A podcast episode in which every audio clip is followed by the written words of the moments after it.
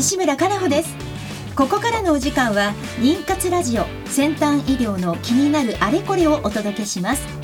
最近妊活という言葉をよく耳にしませんか？妊娠の妊活動の活。一言で言えば文字通り妊娠するための活動という意味があります。まさに妊活中のあなたに届けていく20分間です。この番組ではゲストをお迎えしテーマに沿って不妊治療の最先端技術をご紹介していきます。お話を進めていただくのはスペイン発の不妊治療を専門とした遺伝子検査会社アイジェノミクスジャパンの法人代表であり理学博士のアンディさんそして技術責任者のトシさんとお届けしていきます。よろしくお願いいたします。よろしくお願いいたします。そして引き続きゲストの方いらっしゃいますねアンディさん。はい。今日もですね IVF 大阪クリニックの院長福田愛作先生にお越しいただきまして着床前検査の現状と将来について、えー、お話をいただきましょう。先生よろしくお願いします。よろしくお願いします。この番組は不妊治療に関わる遺伝子検査の専門家アイジェノミクスジャパンの提供でお送りしますさてそれでは IVF 大阪クリニックの院長福田愛作先生に、えー、2週にわたってお越しいただいております。愛作先生今週もよろしくお願いいたします。よろしくお願いします。先生改めてなんですけれども自己紹介を今週から聞いていただいているリスナーの皆さんにお願いします。えっと、私のクリニックはですね大阪の東あの東大阪市というところにありましてですねあの大体年間、えー、3,000例ぐらいの体外受精を実施しております。でそれ以外にですねあの卵管の手術卵管強化卵管形成術というのをですね私日本で初めてあの外来ですることを始めましてあのいわゆる卵管が詰まってるとかですね狭いとかいう方にそういう手術をもう6,000例以上やっております。で全国のいろんな先生方にもお教えしてですね、あの全国でもどんどん実施する施設が増えております。そしてねあの先週のエンディングに愛作先生がもうマラソンがご趣味でいらっしゃるということで、ね、我々は全く全く。スポーツはという話で終わったんですが今週もじゃあ先生エネルギッシュにはいいろんな情報を皆さんによろしくお願いいたします、はい、頑張ります。ありがとうございますあのー、先週もあったんですが今週もですねアンディさん、はい、あのリスナーの方からメッセージが届きましたのではい、はい、まずオープニングでねご紹介させていただきたいと思います、はい、ラジオネームあやさんありがとうございます運動の話で歩行やヨガが良いというふうに話が以前放送でありましたが妊活中は夫婦ともにストレスを感じることがあるのでうまく解消するためにも2人で一緒にすると良いというものがあれば教えてください。また活性酸素や体の冷えの話がありましたがお酒が好きで妊活中でもうまくお酒と付き合える方法はありませんか？というふうにこの2つの、えー、メッセージをあやさんからいただきました。さてまずはストレスを感じることがあるということで2人で、ね、ご一緒にすること何かありますかということなんですが。前にも話あったかもしれませんけど、はい、ミトコンウォークといいましてですね、ミトコンドリアを活性化させる歩き方というのがあるんですけども、はい、まあそういうウォーキングですねそういうものをご夫婦でされることでですね夫婦のコミュニケーションも良くなりますし、まあこの2つ目の質問とも絡んできますけどお酒というのは実はあまり良くないですね。ですけどタバコに比べるとですねまだお酒の方がいいかとは思うんですけどまあ飲まないに越したことはないですけどももし飲まれるのであればですね少量ですねご夫婦で飲まれることでまたこれ2人のコミュニケーションのねあの改善とかそれからあの不妊治療に関して一緒で頑張ろうという、えー、一緒に意気投合するためにまあ少量であればそんなには問題ないかなと思います。なるほど。やっぱりでもねあのストレスって良くないですよね。良くないですね、うん、やはりストレスが多いほどですね活性酸素も上がりますしもちろんですね、女性のいわゆる月経周期とかいうのはストレスに絡んでます。ですからすごく悲しいことがあったりしたら月経が遅れるとかいうことがあるようにやはりストレスフリーの方が妊娠にとってもいいと思います。はい。あやさんいかがでしたでしょうか？このように番組ではあの番組への質問、え先生への質問など、え皆様からのリスナーメッセージをお待ちしております。FM 西東京のホームページからメッセージ、え頂戴できますので皆様ぜひ、えメッセージお待ちしております。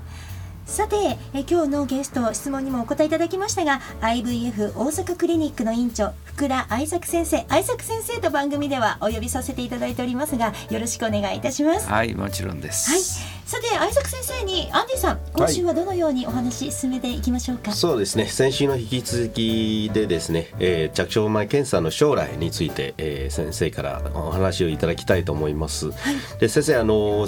まあ先週、まあ、海外の話もあったんですけどもそれからまあ日本は今、えー、禁止されてるっていう話もあったんですけども海外ですね、えー、実際し実施されてるデータ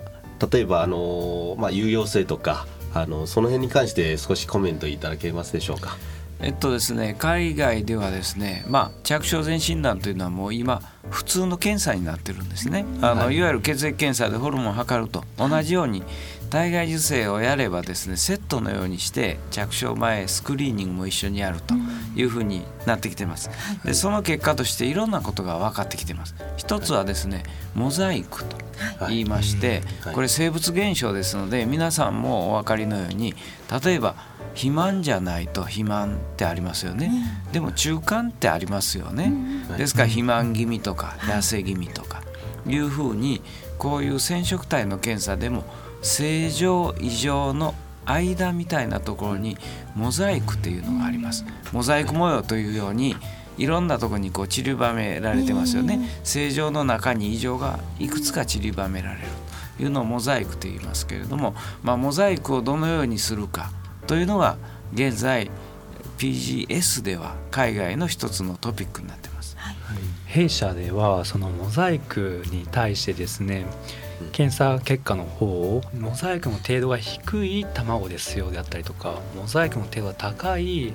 卵ですよっていったそういった検査結果をお出しすることも、えー、行うようになっております、ね、あの海外ではそういうふうにモザイクというのが、うん、あの一つのトピックそれからですねあのもう一つはですねこの PGS で正常肺を戻しても妊娠しないっていうことがあるんですね。でいうのはこの論文によりますとですね正常肺を不妊の患者さんに戻した場合はだいたい65%ぐらい妊娠する。ところがですね全く不妊じゃない方要するに海外では性別診断とかですね遺伝病の方に PGS をした場合全く不妊じゃない方に戻しても85%なんですね、ですから100%じゃないんですね、うん、だからそこに体外受精の欠点とかもしくは着床に関するもう少し詳しい検査がいるんじゃないかということが分かってきたんです。あの PGS 海外ではですね先ほど言いましたように体外受精とセットのようにしてされてましてですねあのこの PGS の検査をした方がいいかどうか年齢で区切ってみますとですね35歳とか38歳以前はですね、ね、PGS をしてもそれほど妊娠率変わらないと。です、ね、けれども38歳以上になるとやはり PGS をしないとですね、あの流産も増えますし、なかなか妊娠しないということがあるので年齢が大きくなった場合は PGS がより有効になるということが分かっています。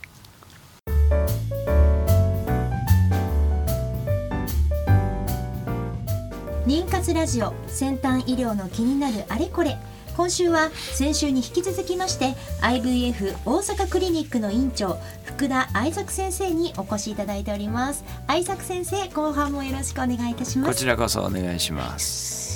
はい、あの先ほど先生から言われたようにですね正常肺であってもですね移植して必ず100%が妊娠できるわけではないですね、はい、じゃあその数十パーセントはどういう要素が入ってるかっていうところなんですけれども、はい、えーとまあ、実はこれはあの弊社の ERA 検査という着床の検査ですね、えー、に関わってる部分もあるかなと思いましてですね、はい、あのまあ、ERA 検査というのは着床のタイミングを測って移植のタイミングをうまくその測った時間に合わせて移植すれば非常に効率的という検査なんですけれども、はい、あの実はあの先日えっと、アニメを公開したんですけれども皆さんご覧になりました、はい、まだですかね。YouTube に。YouTube とあの Facebook にもあるんですね。はい、はい、西村さんありがとうございます。見ていただいたんですね。はい、はい、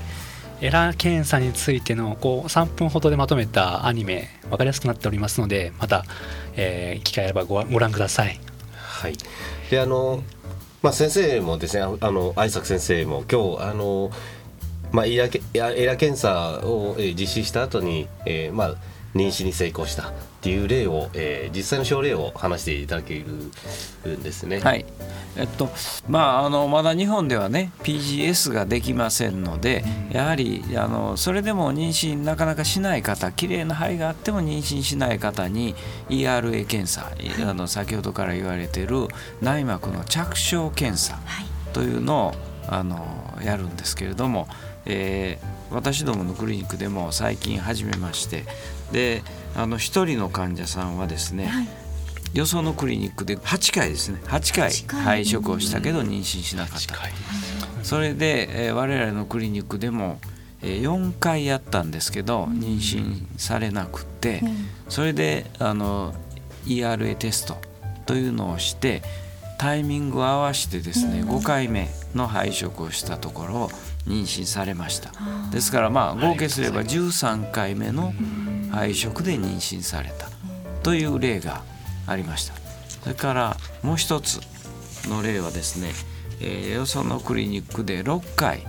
配食をしたけど妊娠しないということで我々のクリニックに来られました。ですごく綺麗な肺ができるんですよね。ですけどやはり妊娠されない、ということで我々のクリニックの4回目の配食の時にこの ERA テストを実施しまして4回目の配食ですから合計しますと10回目ですよね。その時にそれをやって時間を合わしてですねもう数時間単位で時間を合わすんですね。いうふうに結果が出ますのでそれでやりまして10回目で見事妊娠されました。2人とももう現在いわゆる ongoing といいまして妊娠進行中という嬉しい結果を得ました。私たちはこういうこの先生方からこの報告を受けるのが一番嬉しいですね。で特に僕が社内でもいつも社内で仕事をされて、まあ、デスクワークですね、あの事務担当している方たちも含めて、やっぱり外に出てる私とかはですねそういう話を直接先生が聞けてその場で嬉しさを聞いてでもこの話を会社に戻って話すると、やっぱ社内の人たちがですねみんな喜んで、やっぱりあの時が一番嬉しい瞬間ですね。ね、で多くの方のそういったあの研究のもとにこういった結果がですからもう今言われた通りで我々のクリニックでもこの方々実はなかなか妊娠されない方だったので、もう妊娠反応プラスという時にも拍手が起こり もうまさに拍手が起こりそうなというぐらいの雰囲気であの喜びました。ですからこういうテストというのはですねあの特に日本では PGS ができませんのでやはりこういうテストをですね積極的に取り入れていくべきじゃないかなと思っています。ありがとうございます。本当にですねあのこの検査はもっとたくさんの方にしていただきたいですね、うんはい、えー、早く始めればあの何回も繰り返さないで済むんですね。うん、であの、まあ、今は先生今あの PGS は日本ではまだできないですけれども将来的にやはり PGS と ERA の組み合わせがいい、ね、そうですもう言われる通りで実はスペインでもですねもともとはこの ERA テストというのは PGS なしでやられてました。今もですねやはり PGS なしでやってるクリニックも海外でもたくさんあります。というのはあの PGS というのは遺伝子検査なのでそれなりの費用がかかるわけなんですね。ですから先ほど言いましたように年齢がある程度若い場合はそれなしでもいけますのでですけどそれでも妊娠しない場合にはこの ERA テストというのをしたらいいのでで将来的には日本でも正常肺を正常なタイミングで戻してやるということがやっぱり体外受精のあの理想じゃないかと思うので、将来的には PGS と ERA 検査を組み合わせてやるというのが一番いいと思います。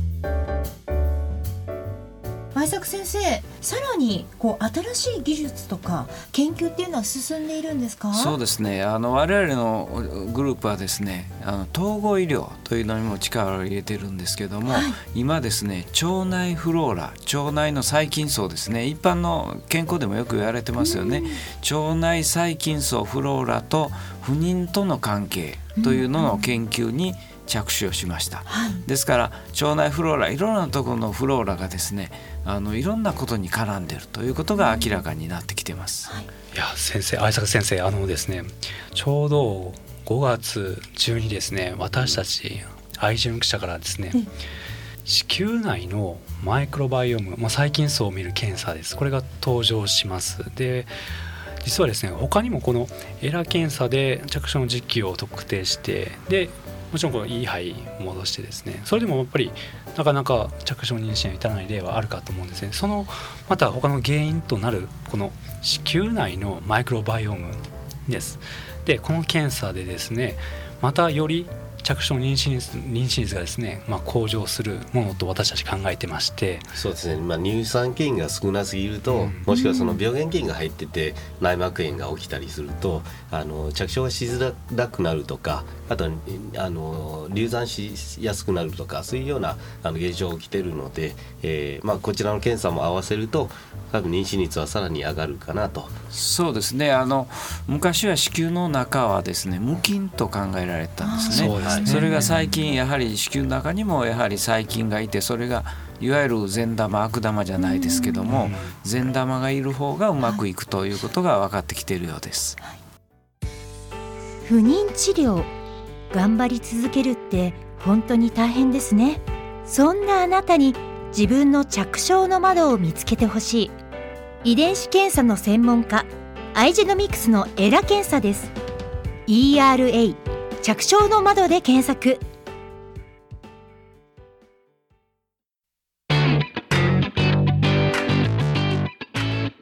2週にわたって IVF 大阪クリニック院長福田愛作先生にお越しいただきました愛作先生最後にリスナーの皆さんにメッセージをお願いいたしますあのやはりですね不妊治療というのはご夫婦にとって非常に大変だと思うんですね。ですけどもやはり諦めずに、えー、頑張ると。継続は力なりと言いますけれども諦めずに頑張っていればですねいつかいいことがあるんじゃないかと思います。それとやはりまた見極めというのも大事なのでその辺もですねあのいわゆる皆さんの主治医の先生とですねよく相談をされてですね